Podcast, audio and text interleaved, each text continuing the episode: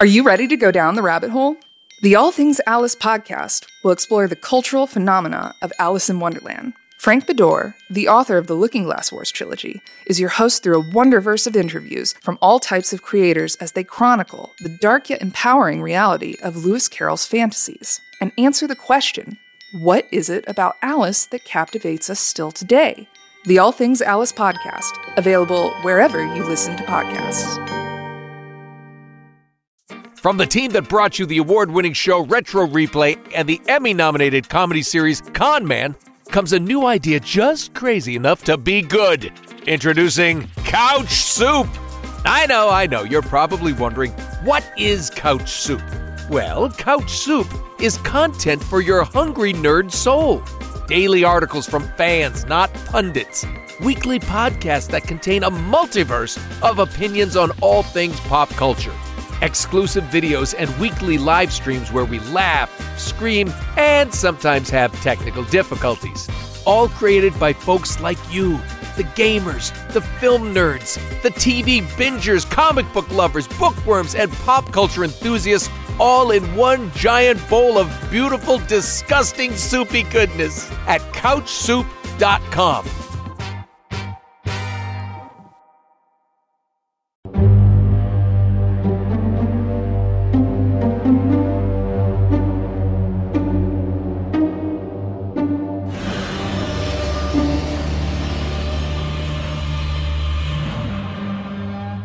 Hello, you are listening to the Monarch Files, your weekly breakdown of each episode of Monarch Legacy of Monsters, part of the Watching Now series on Couch Soup. Be sure to subscribe and keep up with all the monster action and like and comment with what you think of this week's episode. This week on the task force, we have Brandy. Hello. Tom. Hi. Hi, Tom. and we have a special guest joining us this week. We have Nathan. Hello, Nathan. Hello. And first, I must say, I'm sorry. I was supposed to be on like two or three weeks ago, and I completely forgot because I didn't Ah. write anything down, Life. and di- and didn't. You know, I, I've just gotten used to not having notifications on for Discord. so I'm like, well, turning notifications on.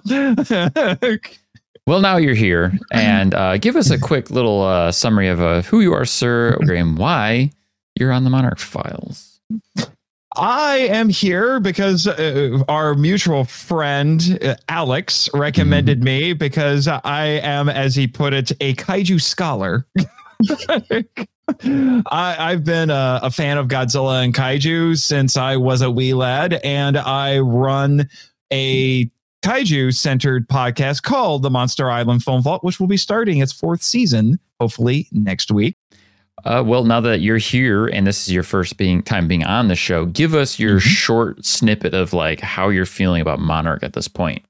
I thought it started off really strong. I really liked those first couple of episodes. I say probably about the first three. I felt like the middle was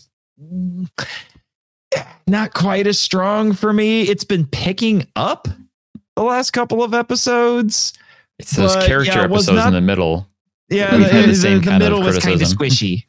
The the middle, like a lot of Americans, is kind of squishy in the middle. Yeah. I just did. We felt the same thing. So yeah, right there It's with a you. little morbidly obese in the middle. Yeah. Jesus. a little flabby. Yeah. This American humor, Jesus. So it sounds like we're kind of in, on the on the same page for the most part. Like it starts off real strong. It's kind of dipped, but it's kind of like had a slow build since then. yeah. Ep- Episode five was a banger. I liked episode five. Five was pretty good, yeah. I'm trying to remember which one was which one was five. San Francisco. San Yeah. Francisco. Okay, yeah, that part of the episode I did like. Yeah, Yeah, that was pretty. I pretty. think Tom is just um, uh, taken aback by Kentaro and the chips. That's all he cares about is those chips. Yeah, pretty much. That was that was amazing. Mhm. yeah. So before we get started and moving on to our show proper, there's a, a little bit of a, an Easter egg mention I got to throw out there. There was an Easter egg from episode six that we kind of missed. Like we talked about it, we touched on it on this show, but there's the fact here, and thanks to Brandy for catching this. The uh, scene where Duval in episode six talks to Shaw and breaks him out of the Monarch van. She she mentions that her sister died in Janjira. We mentioned this that her sister died in Janjira, and that we're like, ah, Janjira is the place that Godzilla 2014 originated in. What we didn't catch is that her sister is actually Sandra Brody, which Mhm. is the main character's mother in 2014 Godzilla. Yes. How did I not know this? right? So Ford Brody is her nephew. Ford Brody Yeah. It's her aunt. Oh, Du- Duval is Ford Brody's aunt.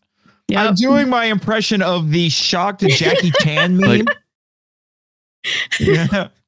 No, I was sitting Yeah. there in the shower, like I said, and I'm like, wait. Oh my god. Sorry. and I just started thinking, I'm like, well, Duval's French. I know that the actress playing Sandra was is French. So I'm like, but Uh-huh. really the only people that died were the scientists that got caught in the reactor. And she was like the main one that they showed. So I'm like, it has to be her. So I started thinking about it. I'm like, that's got to be her. Because they they evacuated everybody else as far as we're aware. So I had I I, like put the pieces together and it made sense. Yeah. And then we went back and watched that scene where she's talking to Shaw, and she does say, "My sister Sandra," and we're like, "Ah, okay." Oh the my accent makes it hard to hear, but she did say Sandra. Oh Sandra. my gosh. That's Yeah. wild because I connected her to a completely different character. Yeah. Not in the Monsterverse. I was saying that I was uh, on my coverage for the patrons. I was saying that I, I, has anyone here ever seen Godzilla the series, the cartoon sequel to the 98 film? Ages ago, it's been ages. But I Yeah. did, well, yeah. they had uh, they had a French super spy lady on Mm. that one that was a member of the team, and I kept saying this is Monsterverse Monique. Because that was her name. I'm like, just call her Monique, please. Just call her Monique for me. like, but they we they, they didn't. Her name is Michelle. But I'm Mm. like, okay. It's true. I mean, they Okay. maybe it's a nod to that too. But yeah, that was kind of like this huge thing, and then that opens up other doors of like, are they going to try to tie it into other characters? Like, looking into this, did see that there are other theories about like Ford Brody's character coming back, and if they do like a season two of the show, like, Yeah. mm, I just want to see I- Serizawa, but you know, yeah, that'd be cool. I, i'm just sitting here wondering, can they can they get can they get Yeah, that's Ken gonna- it Watanabe might- to come on or um, to, um trying to remember his Aaron name Tyler Johnson. Aaron Taylor? Tyler Johnson. Yeah, can they get him to come back now? I, mean, I don't know. He's because he said some disparaging things about being in movies like that. Yeah.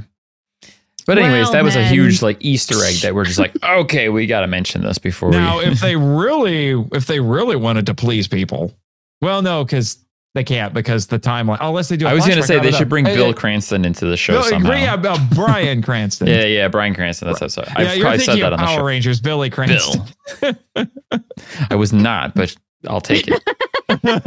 I'll take I it. saved it for you. Toku nerd. Anyway, so I mean, I, there's possibilities. But he pro- they probably have to have Bryan Cranston in a flashback unless they want to retcon his death, which Yeah, I was going to say, what if he showed up in like a flashback or something? Well- you know, This show's already done the whole fake out thing, so why the fuck not?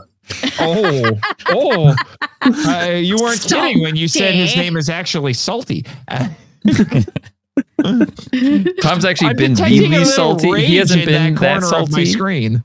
yeah. Uh, but he is salty now because we have to admit the uh, the harsh truth that I was right. Oh That was- no!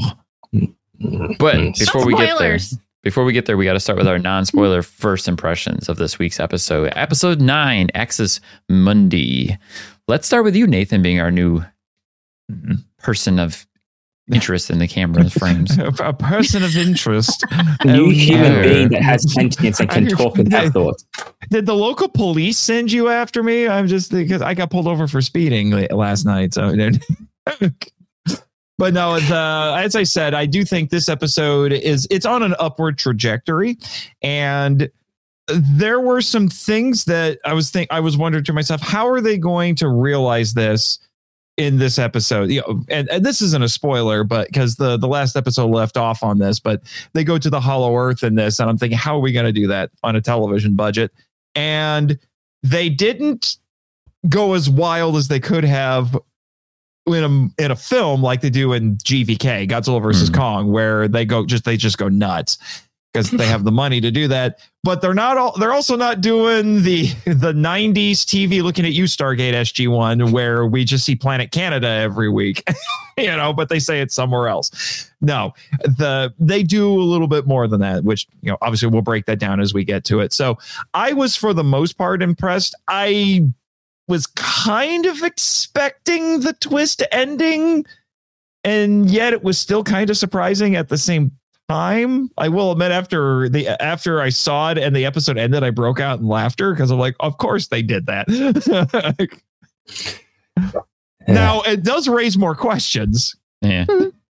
There's always questions. A This lot is of questions. Brandy's of- running a lot motif in this show is I'm confused. I want to know more, but I'm confused. Mm-hmm. Yeah. It's I like wanna hear now I have to see the next episode. Tom, what's your impressions? Well, I enjoyed quite a bit of it up for the most from the beginning the middle. I thought it was interesting. You know, they were revealing stuff. It was cool, fun times, shit dads, all that fun stuff. And then the end happened. and then I was like, this fucking hell, Dan was right. I hate this now. Zero out of 10. So just I because want- I was right. Yep, just 100%. because. just Now, because. to give a little Daniel- context for Nathan, the first episode of our podcast, I was very vehemently dismissed when I gave out a theory that Keiko might still be alive. So that's Yeah. why I wouldn't have Yeah. disagreed with you everybody because said, after the first episode, I'm just like, I thought the I, I thought the cliffhanger resolution was going to be right at the beginning of episode two, and it was going to be like, oh, Keiko's fine, and then we're like, wait, no, what? We went farther back. Wait, what? What? What are you? What? Who's directing this? Quentin Tarantino? What the heck? More flashbacks. flashbacks with the flashbacks. What the heck are you? Uh, what? Lost already did this.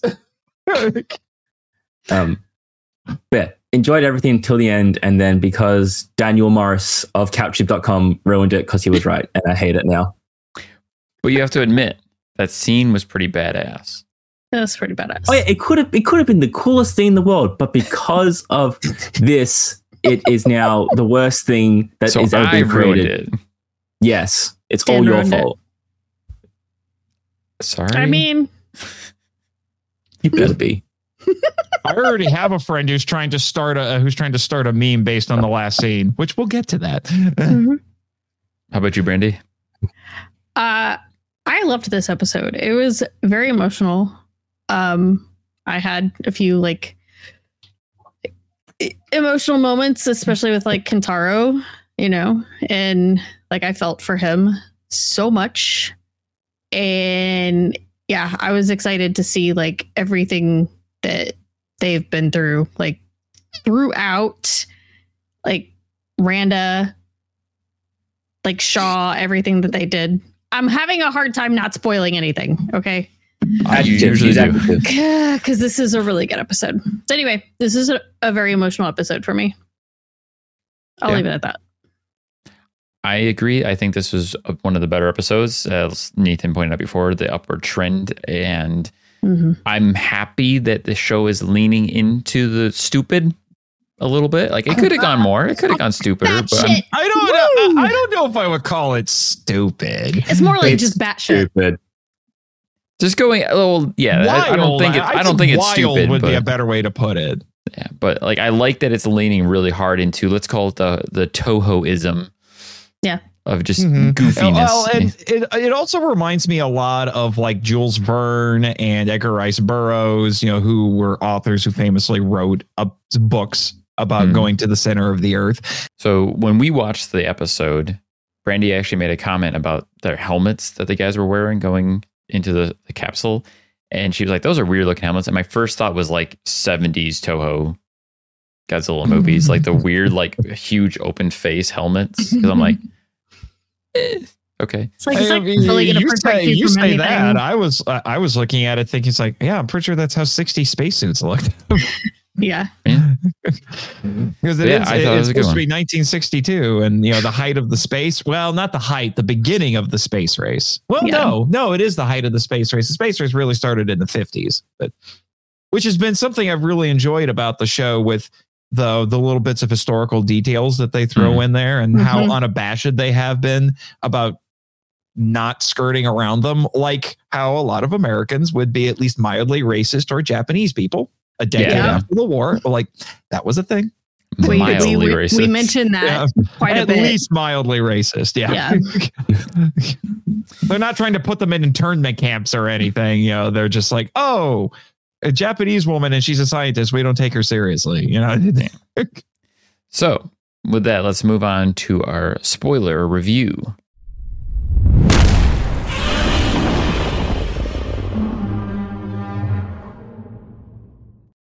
So, starting us off, we start this episode in 1962. So, there's this has been one of the first like bigger time jumps in the old timeline, the past timeline, and it the starts best uh, timeline.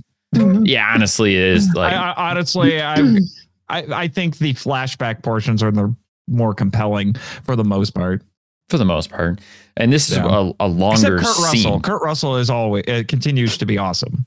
Yeah, he's definitely one of the better parts of the the current series uh, timeline. So it is one of the longer intros to the show, which is usually like good. Like a lot of the episodes that have longer intros, I always really like those intros. But it starts off with Billy and uh, Shaw talking to young Hiroshi, and Billy's trying to explain to him that Uncle Shaw is going on a trip. And Shaw Mhm. tells Hiroshi that it's top secret army stuff. So he gives Hiro Mhm. his lucky pocket knife, and he's trying to like explain it to him. I mean, he's probably what ten years old ish, Somewhere maybe. around there. this I time. I want to know why we haven't seen a lucky pocket knife until Yeah, now. Yeah, where did that come from? All of a sudden, Uh, there was a I bit where I'm wonder- like, "Is I that think this thing that he shaves his pencils with?"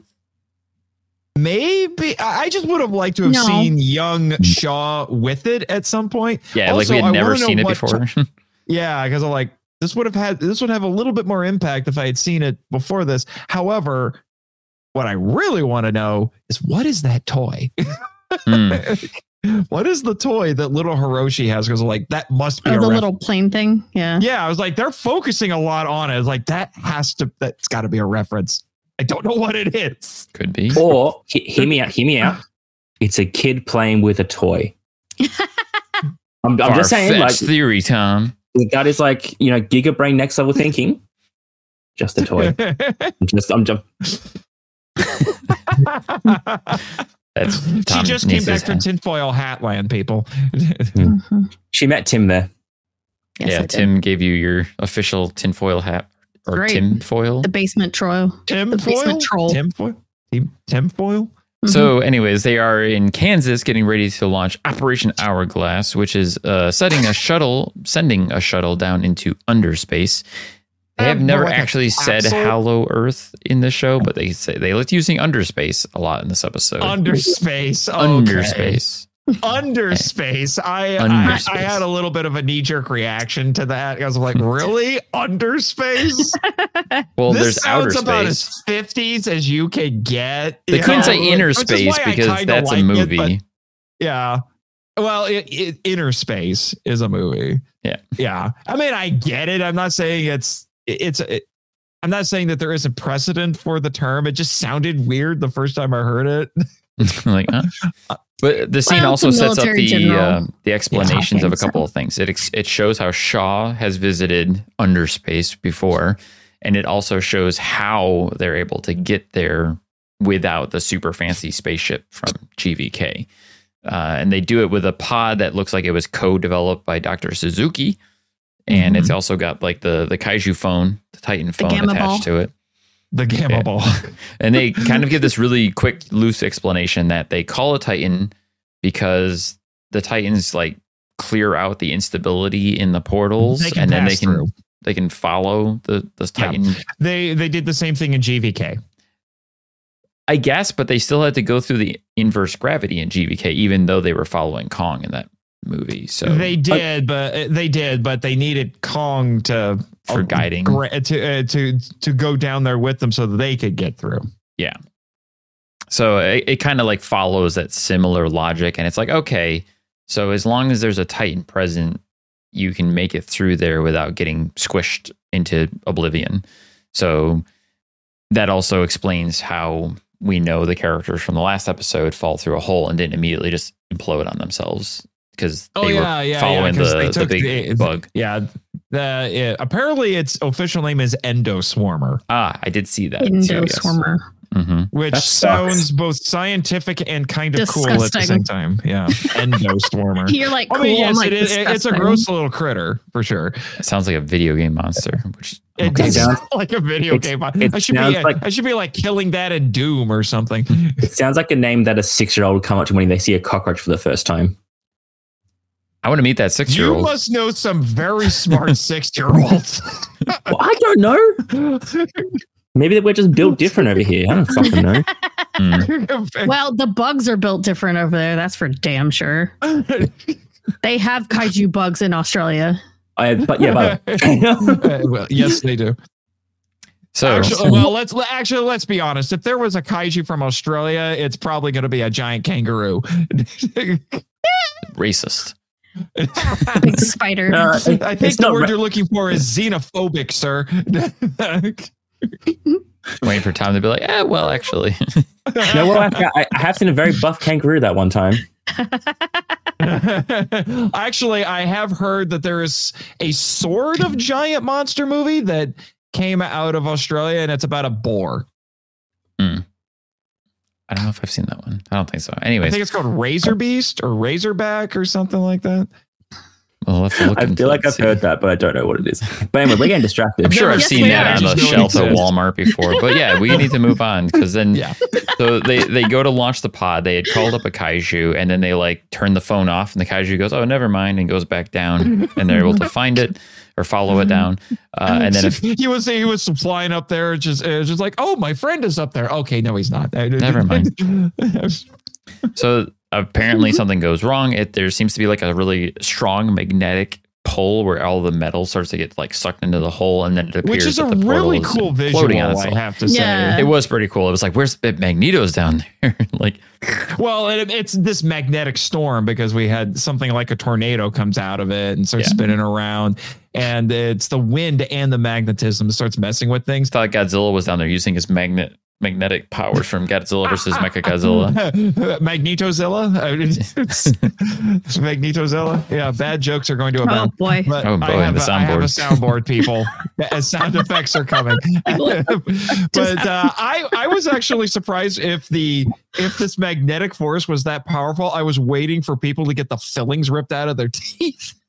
Eh, it's a PG thirteen show. Like, Yeah. uh, Yeah. I mean, people died.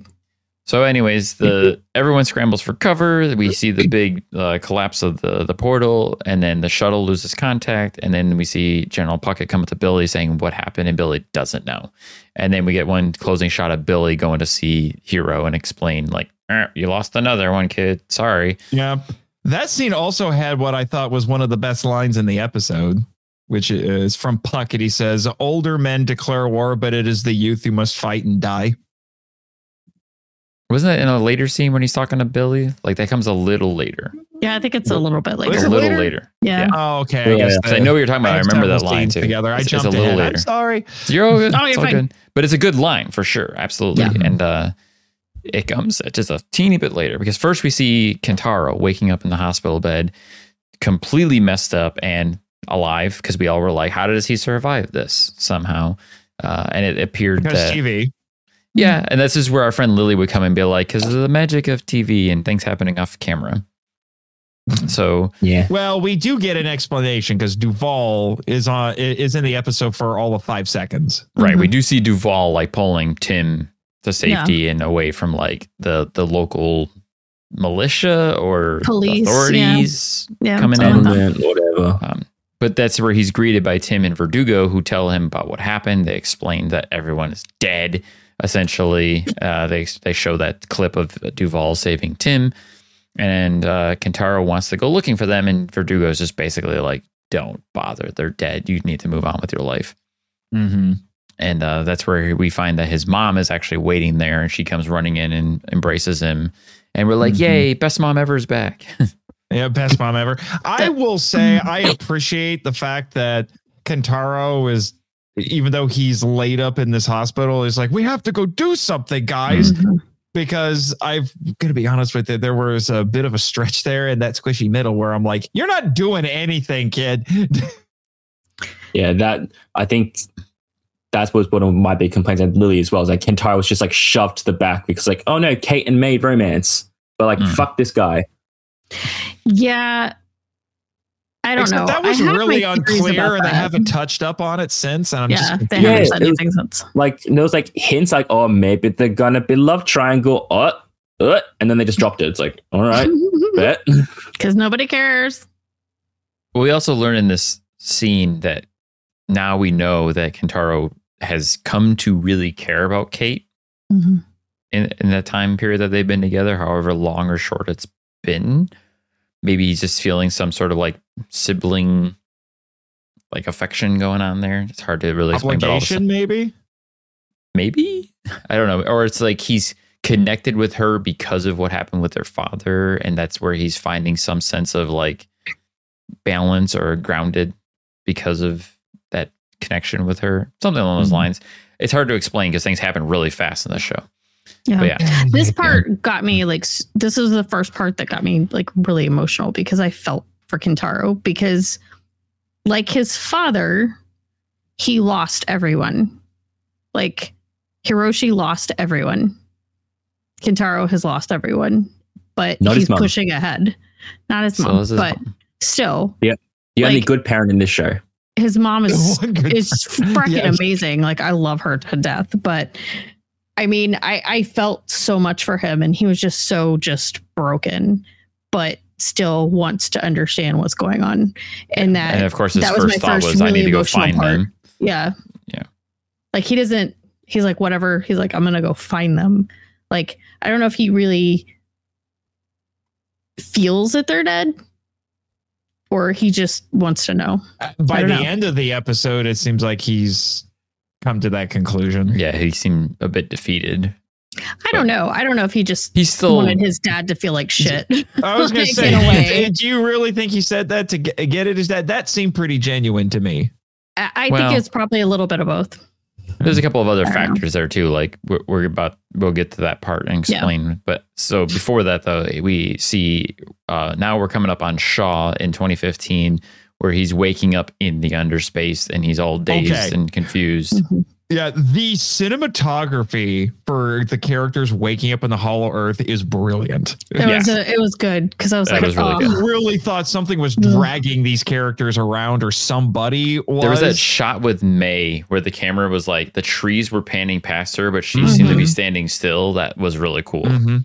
Yeah, but really what it was was that it was just camera tricks and some Yeah. you know some special effects wizardry to make it look like that because it's trying to communicate the disorientation that Yeah. everyone has throughout- by passing through the hollow earth which again we saw to a certain extent in Godzilla versus Kong where the the the pretty Hispanic girl just pukes her guts up you know Yeah. I can't even remember her name unfortunately she was the the daughter of the bad guy Yeah, she was the daughter of man. We just talked about him because Simmons. it Apex. Simmons. That's it. Yeah, Simmons. Simmons. Yeah. That's right. Um, so, anyways, yeah, he wakes up. There's strange glows everywhere, um, and he's just like immediately starts yelling for Kate. And this is where we see these really cool shots of like there's all this light happening, all these like cool Mhm. different like auras and stuff in the Mhm. background. Yeah. But now you to, to pay off what I mentioned earlier. So it's like, okay, so how are we going to do the Hollow Earth? This is, Mhm. and this is one of the, I think is one of the strengths of the show is that it's filmed on location. I'm so sick of all of these green screen cheats. So they're clearly, I don't know where they filmed this part, but it's clearly in a real forest. But unlike I said, like in 90s shows where they're just like, hey, this is totally another planet, guys. No, they put in some VFX to make it look a little, at least a little bit unearthly. They put in, they make the sky a weird color. There's a filter on it that gives it a, a weird hue. So it's not Make everyone's skin like a blue Mhm. hue or something. yeah, so it makes it makes everything look like I said, a little bit ethereal, a little otherworldly, but it isn't quite as wild as what we saw in GVK. And then obviously you've got the CGI insects that all look really weird. Like there's like fireflies that look like they have like six Mm. points of light on them instead of a one. couple of like polyps or something going on yeah, there. so I give them credit. I, I like what they do here, and we haven't gotten to the ground lightning yet, but I was impressed with the ground lightning. Yeah, I was just gonna say too, like where we see May waking up and she's going through that same daze and she's completely out of it, and then you see that really cool swelling of like the electricity building up around her. I thought that was Mhm. really cool looking, and then of course it turns into like the surge of electricity and a lightning bolt in the ground, or either coming up or Mhm. hitting the ground, No, it's coming up. Coming yeah, it up through like the it's ground. coming from. Oh, because it blows out too, like the ground Mhm. actually shoots Yeah. out of the ground like a mine yeah, that's almost. why I call it ground lightning because it's coming up. Yeah. And then, of course, uh, Shaw comes along and like saves her from one of the lightning strikes, and they start running. And this, the first thought I had at this moment was like, this looks like something out of a video game where they're like Mhm. dodging A these little bit, explosive yeah. bolts of lightning shooting out of the ground.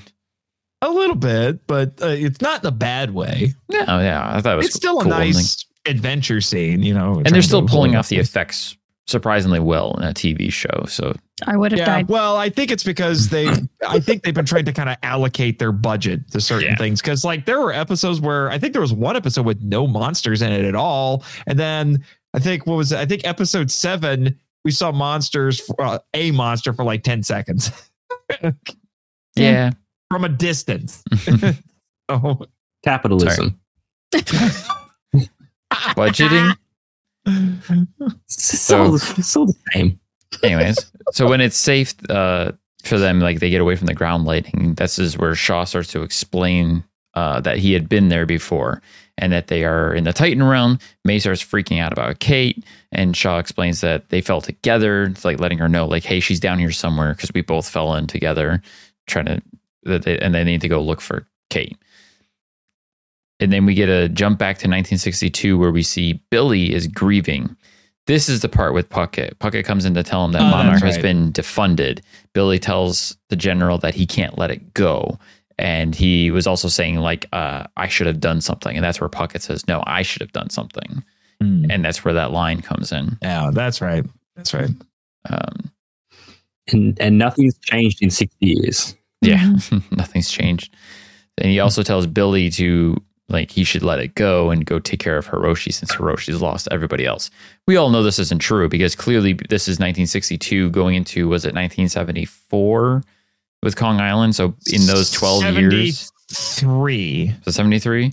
So Pretty sure 11 it's 73. I've done an episode on Kong Skull Island, so yeah, I think it's 73 because it's so right we see because the it's right at the end of the Vietnam War. Vietnam War. Yeah. So Billy basically just ruins himself, probably trying to find some sort of solution or answers in those 11 ish years. Mm-hmm. Yeah, so that because that's the idea is that they said because he lost everybody, he ended up uh, he lost himself and then became crazy John Goodman. essentially. Yep. The, the- the years were not kind to him. They were Mhm. not. he aged No. poorly. Yeah. Uh, and then we go back to 2015 briefly, where we see May and Shaw, and this is uh, Shaw starts telling May about how he's been there before, and it because he's trying to explain to May that time is tight, and she was like, "What are you talking about?" And then we get a flashback. The flashback, unlike all the other ones, this is an actual like flashback and not just a time jump as we've seen throughout the show.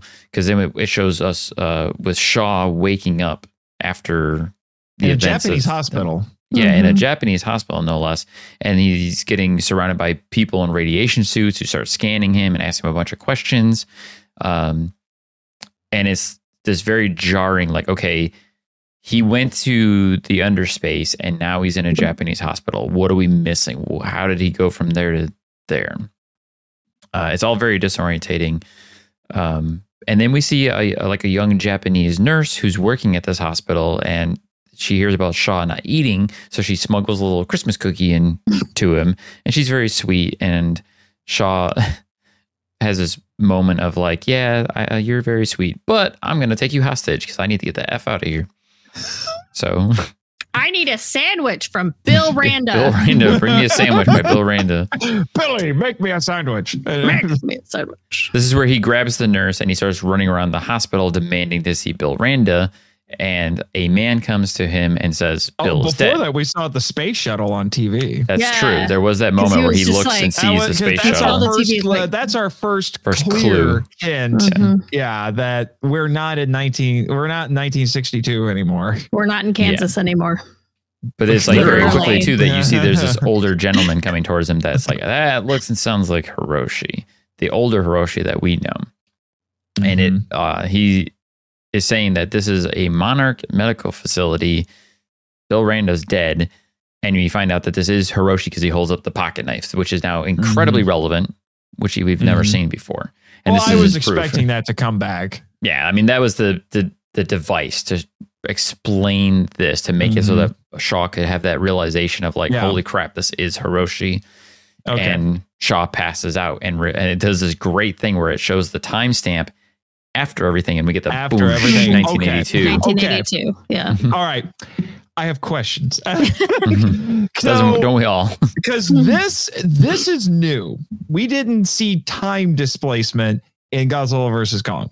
We saw that the portals could move you through space, but now it looks like we've got and this we get a fla- Shaw explains how he remembers things Mhm. later that then feel when we get to the ending we'll have to unpack that a little bit. Uh, but at this point i'm like okay it's a time displacement thing. He went through a portal again and he went through time as well as space. Okay fine. I can Yeah. wrap my head around that but like i said by the end of the episode it gets complicated I mean, and this is something that we've been questioning since the beginning of the show because, like, we connected the dots in the very beginning of like how old Shaw is. We're like, he's got to be like a ninety years old, Yeah, and then and the then the show starts to are like, general. They're they're 90?" hinting at it, like, how old Mhm. are you?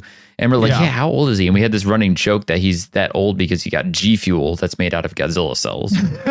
well, see, I had a couple of theories. One was that I thought it would be like the what is it called in Marvel Comics, the Infinity Formula. I think it's because that's what they gave to Nick Fury to Hmm. explain how he's still alive now because he is canonically a World War II veteran, but he showed up in the 60s where it still would have been feasible that you would have a relatively young World War II Hmm. veteran around. But as time went on, they had to retcon that. So that I think I was thinking something like the Infinity Formula. Then when he mentioned that he had been to the Hollow Earth before, I'm like, okay, maybe there's something in the environment that made him. yeah, that's what we were saying. Like he must have got something while he was there, Yeah, or Monarch Yeah, had developed some sort of serum. yeah. But then I, then then we got to this, and I'm like, it's time displacement now. Okay. okay, we're doing some time travel, the but this is that the the big answer to like the Shaw age question. He's jumped into the future twenty years. we think. No, I think I think it's like um Avengers Endgame piggybacking off Marvel. Um, I think it's like how like you can enter time at one point and exit another, but if you don't know how to traverse it, then you just kind of get spat out randomly. I think So that's a that's good like- point because So like- I I think if because he kind of makes the point or he kind of says like if we can get you out, hopefully what happened to me doesn't happen to you as he's talking to May.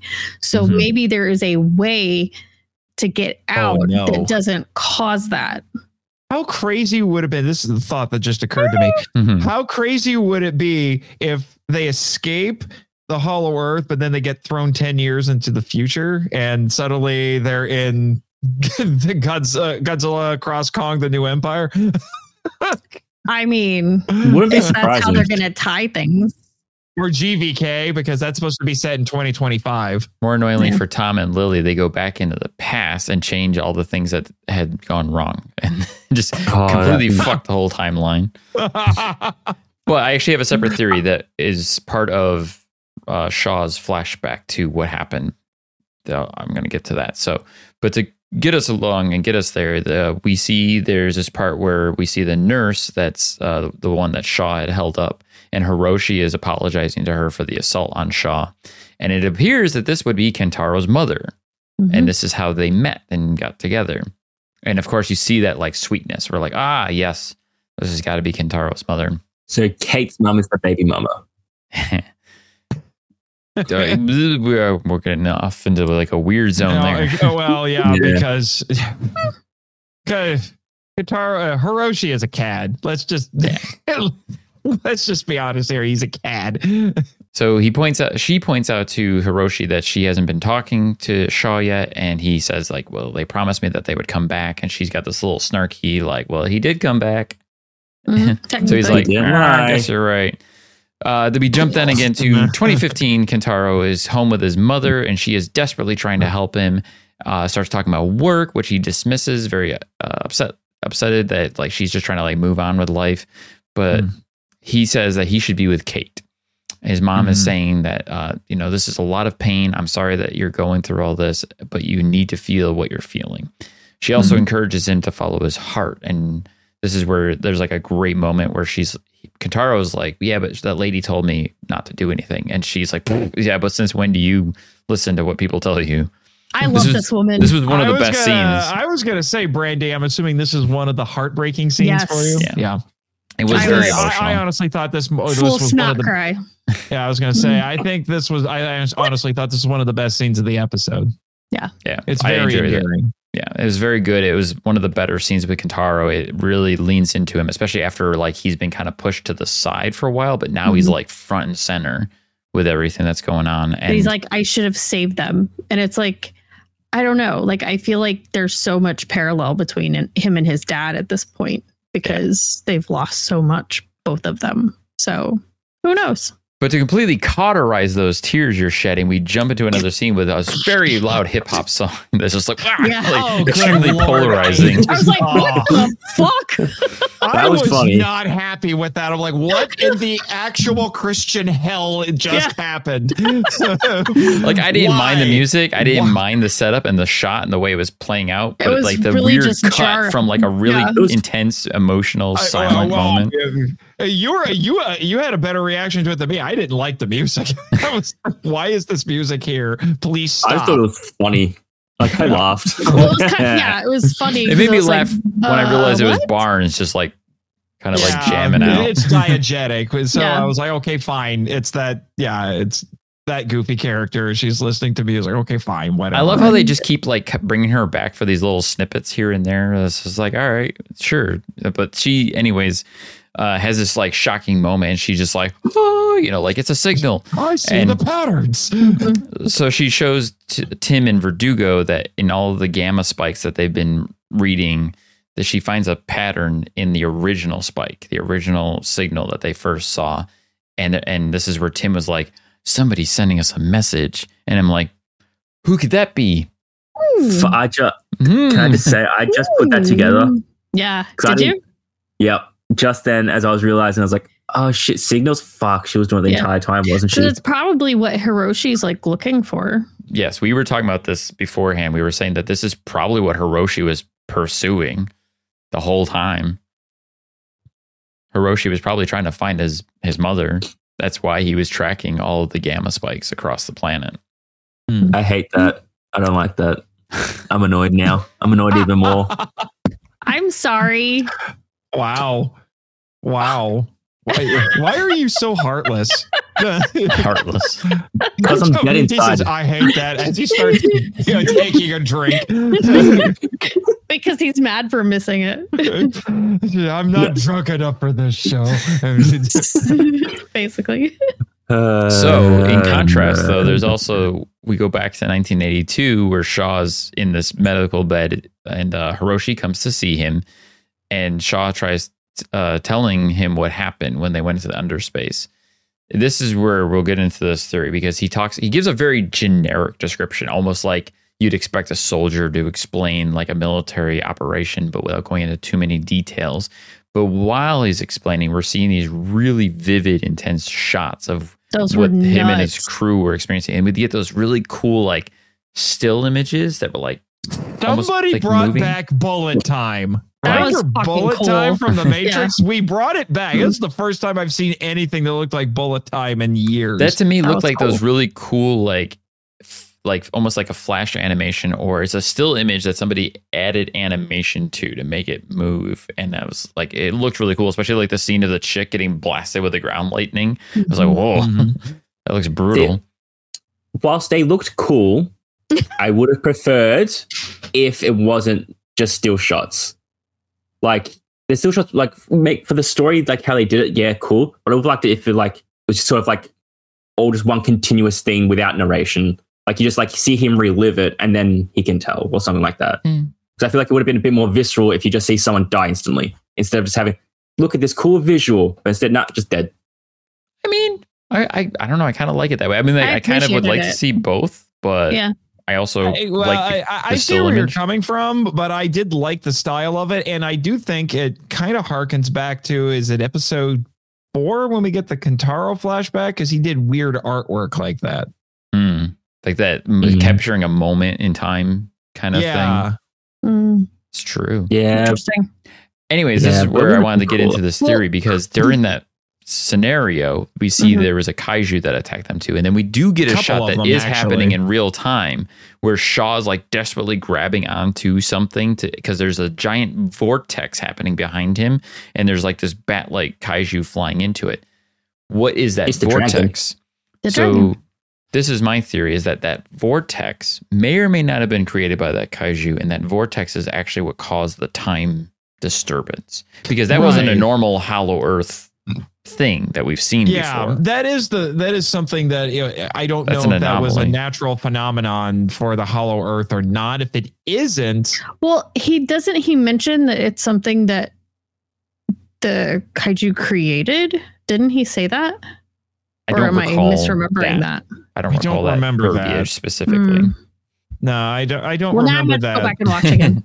Yeah, Well, but I'm just saying it, it. We haven't seen anything like that previously in the Hollow Mhm. Earth, so I don't know if it would. Maybe it was a freak of nature with the strange ecology of the Hollow Earth. I don't know. but the way that plays out too is we see that kaiju fly into it and then Shaw gets pulled Mhm. into it behind it Mm-hmm. so he that that is somehow that somehow got him back to topside in Japan like they find him and they, that we see that shot of him wandering around in the middle of nowhere in Japan near Mhm. some That shrine. shrine Mhm. Yeah. so it's like yeah, the a shrine that they said was.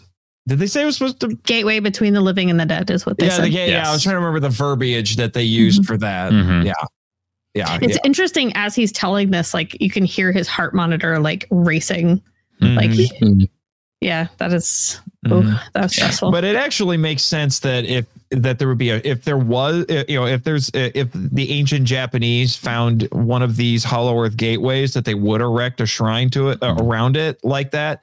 I did research on what the significance of things like Torii gates and all that is in Japanese culture. yeah they're supposed to be openings to other realms and things Yeah, they typically mark the entrance to a sh- uh, to a Shinto shrine, and the to put it succinctly, they are meant to be the gateway between the you know uh, is it like the living between- and dead a, a- a gateway to the sacred space basically.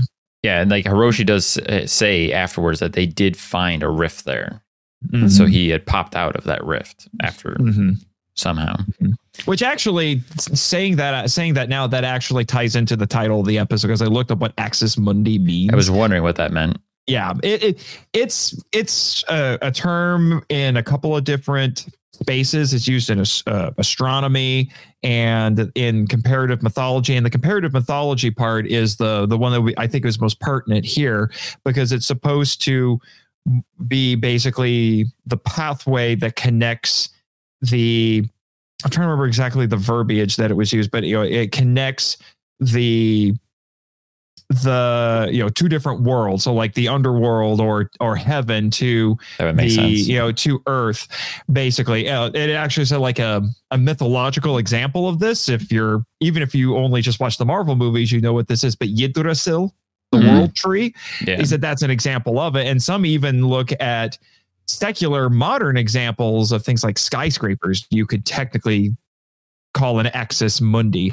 But uh, in scientific circles it's the tilted axis of the earth that it rotates on you know it's the Mm. uh, or it's the connection points between the north and south poles which is what the earth rotates on Fun facts. yeah. fun facts interesting I tied into the electromagneticism. true Mm-hmm. So this is now uh Hiroshi is very uh like stoic and he he's trying to tell Shaw that like he he doesn't want anything to do with what the original Monarch crew was basically doing. And Shaw's trying to sell it like, you know, we have to follow up on this. We need to go into this. And that's where Hiroshi's kind of like dismissing him. And there's a really specific moment where Shaw is trying to say, like, this is your legacy. But Hiroshi's just like, nope. It's like, I don't want anything to do with that. Like, that was the crazy stuff. It got my parents killed. and you can tell that this is where Hiroshi's kind of like trying to disassociate himself with Monarch altogether, and that running theme of the legacy of it. Yeah. Probably why he didn't tell Kentaro or Kate anything about Monarch or what he did because he didn't want them involved. Mhm. Because he didn't want them to be pulled into the legacy birthright bullshit. Hmm This was uh, the episode where I really, and I think I toyed with this concept before, but I really started wondering: is like, is the title supposed to be a double meaning? Obviously, Mhm. monsters are referring to the Titans, the kaiju, and the work that Monarch has been doing with them for decades. But is it also supposed to refer to our human characters? Yeah. Yeah, you know, kind of like how The Walking Dead is a reference to both the zombies and the fact that our characters are quote unquote dead inside, Mhm. basically. So, but I'm like, but do all of these characters really qualify as monstrous? I don't know about Shaw. You could say mm-hmm. that about Hiroshi, possibly, maybe Crazy Billy after 1962, but I just, I don't know. I, Something that Hiroshi said that was interesting was that, like, for 300,000 years, like, we've lived with the Titans, and it wasn't until you three that all hell broke loose, basically. So he's essentially blaming everything that's happening on Shaw, Keiko, and Billy. So I thought that was interesting. He's just he's just salty. He's, he is very salty. Yeah. So this is also where he explains to Shaw that like he's going to get put into this what looks like a retirement home, but it's actually to like study him and to understand like what's That's going so on with him and to deal with him. Who are the other old people in this? I, Yeah, I right, just like- want to know. I gotta tell you, I gotta tell you, that was a nice bit of psychological horror because I think, you know, if you're not a senior citizen, there is kind of this nagging feeling that we're all going to end up as just drugged out, ve- you know, not vegetables, but you know, zombies basically at old folks' homes. They're like, here, take the magic pill so you shut up, you know, Mhm. sort of a thing. Watching Yeah, that's nature. a it's a really cool shot, but it's also kind of terrifying in that way because Yeah. we see the Yeah. young Shaw sitting in the retirement home watching TV. He's taking his With o- pills. Old people around Yeah, him. with a bunch of old people around him. Theoretically, too young to be there. Yeah, it's like he's taking these pills. He's got this very dead look in his face, and then it does a transition to now where it's old Shaw there, and he's taking his pills. But then he sees a news report of Godzilla in Hawaii. He's From watching Godzilla Godzilla 2014. He's watching Godzilla 2014, and he kind of like has a snap out, like I know that guy. and I'm not taking these fucking pills anymore. So that's where we see like, okay, it was at that moment when Shaw kind of like snapped out of it, like, okay, I gotta woke do up. something and not just sit here for 30 years. Mhm. I am also just thinking back to that to, to the scene that where a lot of people turned against Godzilla 2014, where it's like you know, you have the big reveal where Godzilla is like, "Hello, Muto, I'm going to kill you now," and then it cuts, and the kid is Hmm. watching the fight on the news report, and everyone's like, "What?" what? But I, on the other hand, were like, "I know. Wait, what's going on? Oh wait, oh wait, I I, I know what you're doing, Gareth Edwards." Uh, I, I'm gonna I'm gonna hold on for a little longer. All right, I know what you're doing, and I was right. But so I was like, that would have been funny. It's like it's the same thing. I don't know if it's the same scene. I'd have to go back and double check it again. I don't know if that was the Hawaii fight It or if that was looked supposed to be like San the It same was news Honolulu, yeah. report that Was it Honolulu? Okay, so yeah, it was yeah, the it Hawaii did say fight. Honolulu. So I think it was that same like news So it's the same thing. He's seeing the same report as Brody's son. Mm. Basically. Yes, so back on track with 2015, it's Shaw with uh, filling in May about what happened. And uh, Shaw says that we need to get her home. So what happened to him doesn't happen to her. We touched on that. She also comments saying, Hey, you look pretty good for 90 years old. And he's like, Yeah, that's what people tell me. But it's like he's not really 90 years old. So that's kind of like the trick is that he's actually more close to his 60s because of the time Mhm. jump. Yeah, I mean, thing. it's kind of it's like saying is Steve Rogers ninety years old Mm. or not? I definitely got some Captain America vibes in this. So then we get You know, another. If Kurt Russell was, uh, Mm. you know, uh, I mean, I've seen Kurt Russell in his '80s action movies. He could have been Steve Rogers. I mean, So we get another heartfelt scene with Kentaro where he's at his dad's office and in comes walking Hiroshi like nothing's happened or nothing's changed, which is very odd that Hiroshi just walks in like, "Hey, what's up, son? How's it going?" he read. The Oh, he was obviously very uncomfortable. Like, oh, Like, what are you Kentaro's doing here. here? Because Yeah. he tried to plays it off like he hasn't been missing for over a year. He didn't.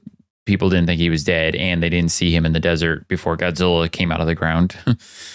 um, so this was an, a really intense scene again, where like her, uh, Kentaro like confronts Hiroshi, and he starts explaining to him that like it's all too late. And Hiroshi starts trying to say, okay, well, I have a lot to explain. And again, Kentaro's like, no, it's too late. Kei is dead. And Hiroshi immediately is like, no, no, you, you, I, that's not true. You're just saying that to hurt me. But then the longer Kentaro's silence goes on, the more Hiroshi starts to kind of like, no, you know, tell me that's not true. And he breaks down and starts sobbing with the realization that his daughter is dead. And this is just such a freaking intense scene. It's Mhm. I actually really like the scene because I mean, obviously their pain is awful, but it's really well acted, and like I really enjoy Kentaro and Hiroshi the performances of these actors in that scene. No, I was gonna say I felt bad for Kentaro. and like, damn, he's like we said before, like he's dealt dealt with some shit. I did not feel bad for Hiroshi. I'm like, you are a horrible father. You even said you weren't supposed to find out about that part of my life. I'm like, eh, just, uh, it just made No, me. he's not a good father. No, but he, he's then, been like- through some shit too. yeah, but like, I don't know. He basically grew up without any parents at all. Yeah, so then he had to have two families and had to hide them from each other. Eh, Yeah. still, a dick- still a dick move. It is a dick move, but I'm just saying I feel for both of them because I I really think that they're gonna like connect over this, and I don't know. I mean, yeah, Kentaro uh, and uh, you know Hiroshi, excuse me. Hiroshi's a jerk, but it's still his daughter. Yeah, like he cares about his kids. He does, and that's his family. Like maybe because he got deprived of all family, he ends up having two because he's like, well, I'm on this side of the world this time, so I need a family here. I'm on this side of the world this time, I need a family here. So maybe he's just making up for it in a really shitty way. I But was gonna say, very shitty way. it's, Or it's he's, a that's shitty his way. way of protecting family. Like if one is gone, he has the other one as a backup. Yeah, well, and uh, you in the beginning of the series, I get the impression he has some sort of relationship with both of them. He just keeps Yeah. both sides secret. I, I I feel for him and I feel for Kentaro. Like But it was a good scene. They It acted it well. It was, and I did like when Kentaro just like, it's all your fault. Mm. Yeah, he's just like, yeah, this is all of your fault. Yeah. He, he blames him I for had everything. moments where I'm where I was thinking, is like, is the Hiroshi actor like Ken Watanabe's brother or Yeah, something? I got that too, was like, very Ken strong Watanabe Ken vibes Watanabe from vibes from Yeah. him. Like his voice sounded very similar almost. hmm And he looks similar enough that I would I would be willing to believe that they were brothers. Yeah. I, I think this is also hitting Hiroshi like even harder because he tried so desperately hard to keep his kids and family away from any involvement in Monarch because he didn't want them to have anything to do with the legacy. Mm. And now, because of him keeping the secrets and they have found out in the worst possible way, that's probably hitting him 10 times worse. Makes So sense. that's probably fucking him up hard.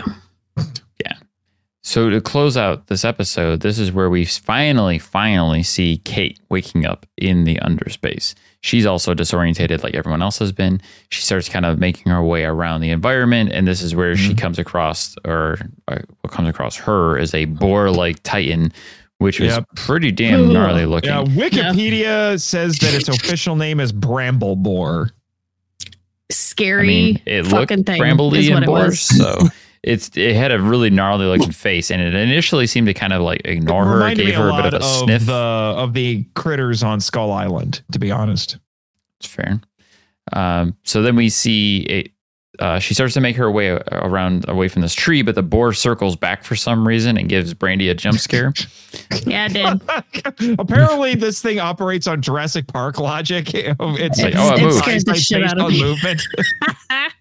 So this the boar thing starts charging after her, and it, very dramatically we get this like right at the last second, an arrow comes out of nowhere and hits the boar, and it veers off and takes off, and then we get the really dramatic look back, and we see bum bum bum.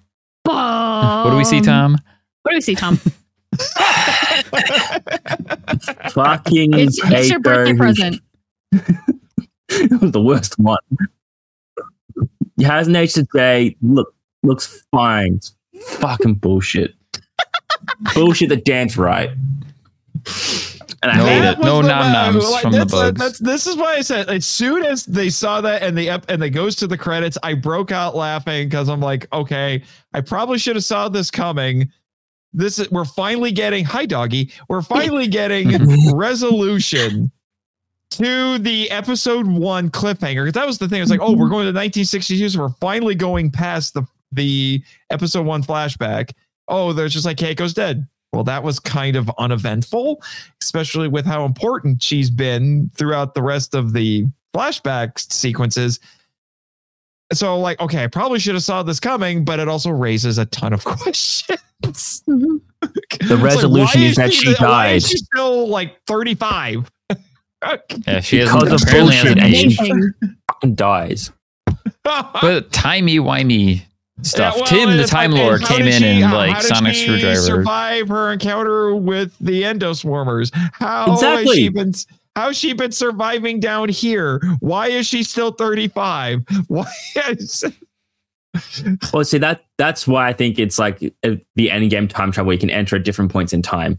So I, it's it makes sense, but it's stupid, and I hate it, and it's stupid, and I hate it. well, on I that mean, uh, we don't know. as far as we know, she's been down there since what was it, 1959? Four? Was it 54? It was 59. It You're right. was, you're right, late, you're right. it was the late Yeah. 50s. She's been down there the whole time. It's just that magic radiation that makes you age slower. That's right. Timey wimey Mhm. G Fuel radiation. We're gonna find a TARDIS. So, most of my theories have come true and have been right.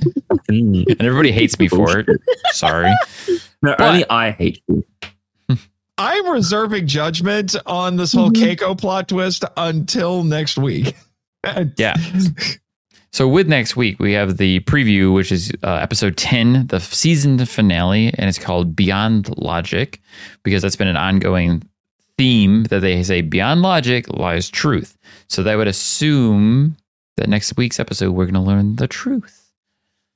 Mhm. And the description and for the, judging, b- and judging by the mid-season trailer, we're getting lots of Godzilla action. ideally, Mhm. hopefully, it's only a big- 44 and a minute na- episode. and another big nasty Titan that Godzilla's like, "What the heck you doing?" because there's only 44 minutes and a lot needs to happen in that 44 minutes. I, Um, are you guys thinking that the episode might be longer than normal? You- well, it No. says it's 44 It says minutes it's on 44. Apple. It does. Oh, it It actually does. says that Yeah, on, yeah. on Yeah. Apple. Okay, I didn't look at the listing on Apple TV Yeah. Plus. So And there's a description too for the episode that says the team struggles to find a way out of Axis Mundi, and Kentaro and Tim make an unexpected alliance. That's all we get for next week's yeah, episode. but like I said, I know from that mid-season trailer we're gonna theoretically get a lot of Godzilla action. So Mhm. the alliance is Godzilla and Ah. Hiroshi and Tim. And Tim. And Tim. I will can call him Tim. That's right. So, real quick, we're going to have to wrap up with some quick episode ratings as we've already gone a little long this episode. So, here is our episode ratings.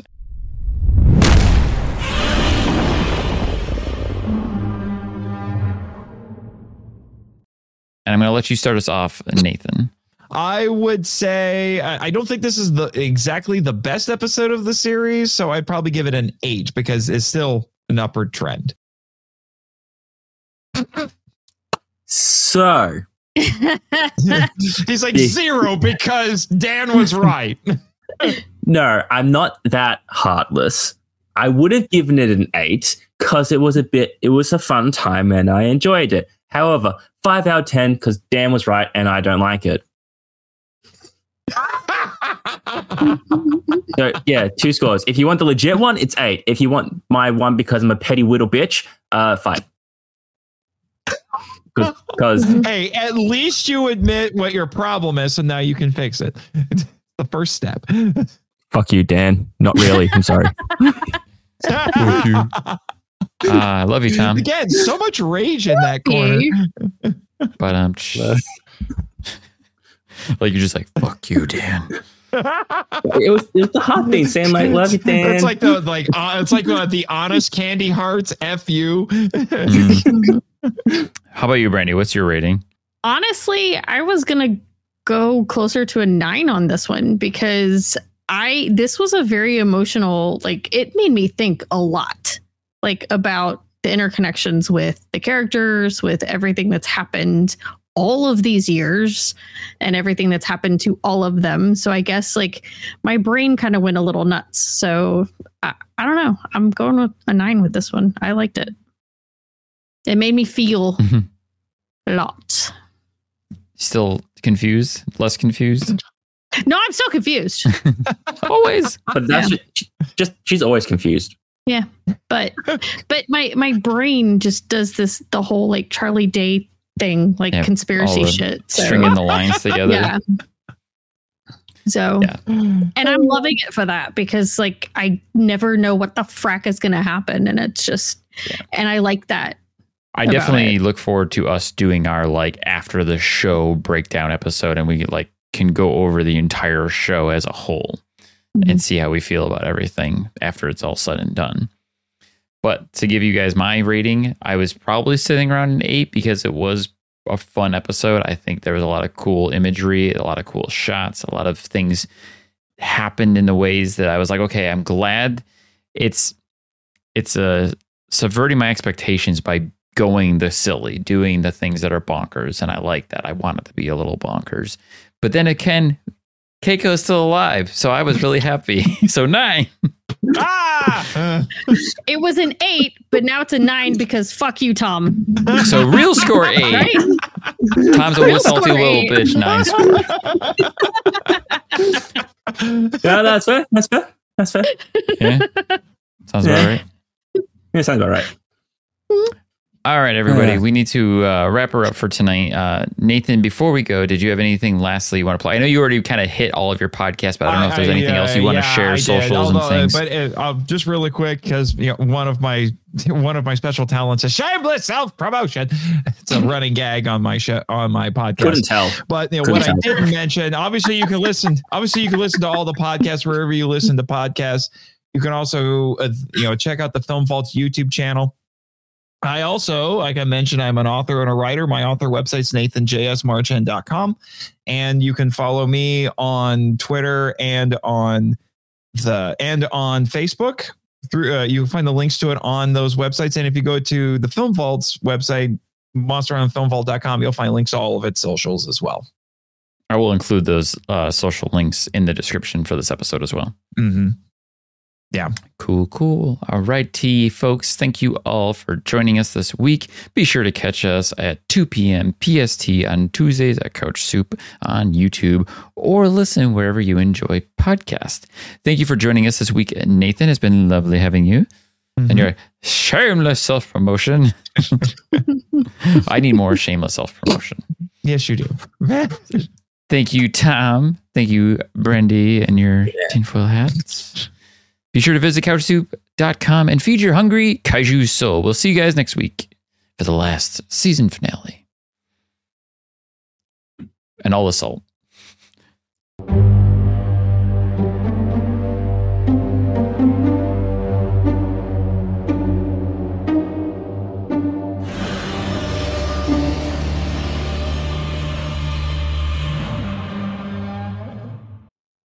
Yeah, Kaiju. fucking- Levels of salt.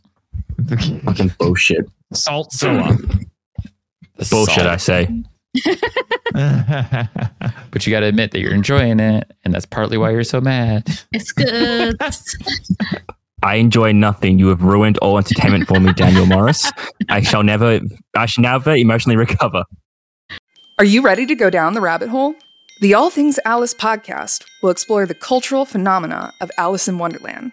Frank Beddor, the author of the Looking Glass Wars trilogy, is your host through a wonderverse of interviews from all types of creators as they chronicle the dark yet empowering reality of Lewis Carroll's fantasies and answer the question what is it about Alice that captivates us still today? The All Things Alice podcast, available wherever you listen to podcasts.